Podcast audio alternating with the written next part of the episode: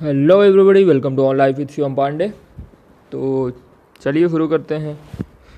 एक कविता शुरू करते हैं, रामधारी सिंह दिनकर जी के द्वारा, जो उनके महाकाव्य रश्मि रथी से ली गई है।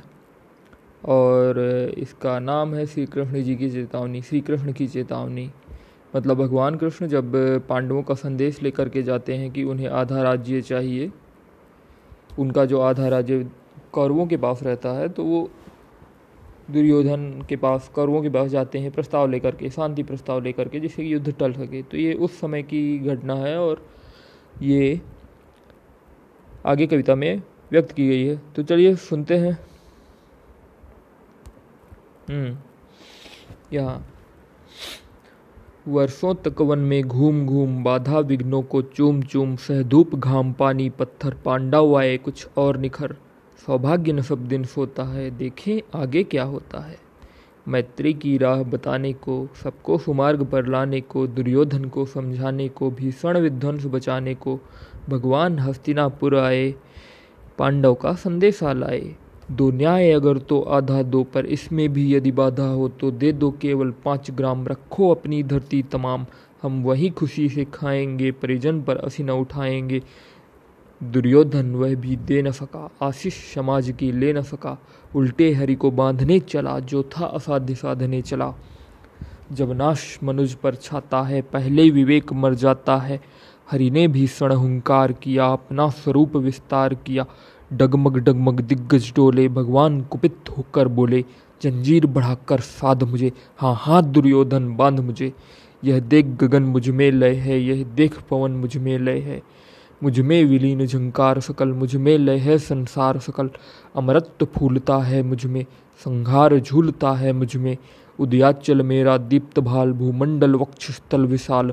भुज परिधि बंध को घेरे हैं, मैनाक मेरु पग मेरे हैं।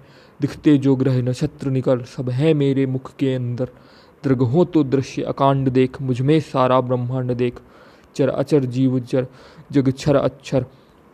नस्वर मनुष्य सुर जाति अमर।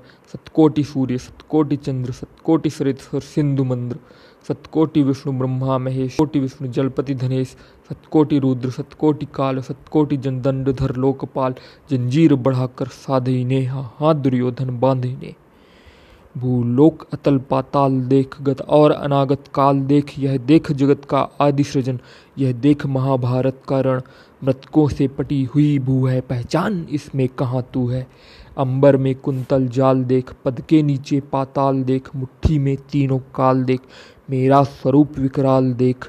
सब जन्म मुझी से पाते हैं, फिर लौट मुझी में आते हैं।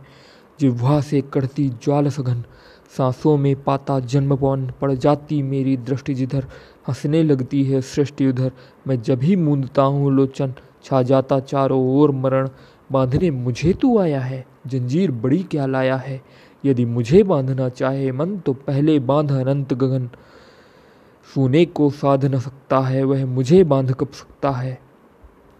हित वचन नहीं तूने माना, मैत्री का मूल्य न पहचाना। तो ले, मैं भी अब जाता हूँ, अंतिम संकल्प सुनाता हूँ। याचना नहीं, अब रण होगा, जीवन जय की मरण होगा। टकराएँगे नक्षत्र निकर, बरसेगी भू पर, वह निप्रखर।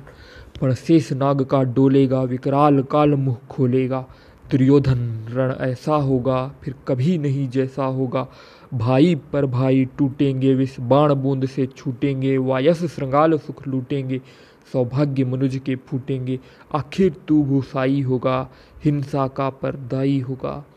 थी सभा सन्न सब लोग डरे, चुप थे या थे बेहोश पड़े, केवल दो नर न घाते थे, धृतराष्ट्र विदुर सुख पाते थे।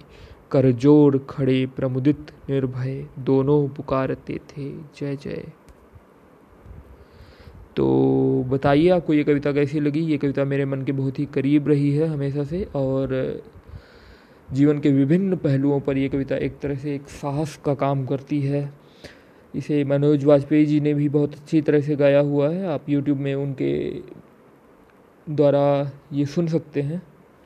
और मैंने भी जैसी भी गाई है, मैंने अपना कंट्रीब्यूशन दिया है तो आपको जैसी भी लगी हो तो बताइए, अपनी राय दीजिए, धन्यवाद।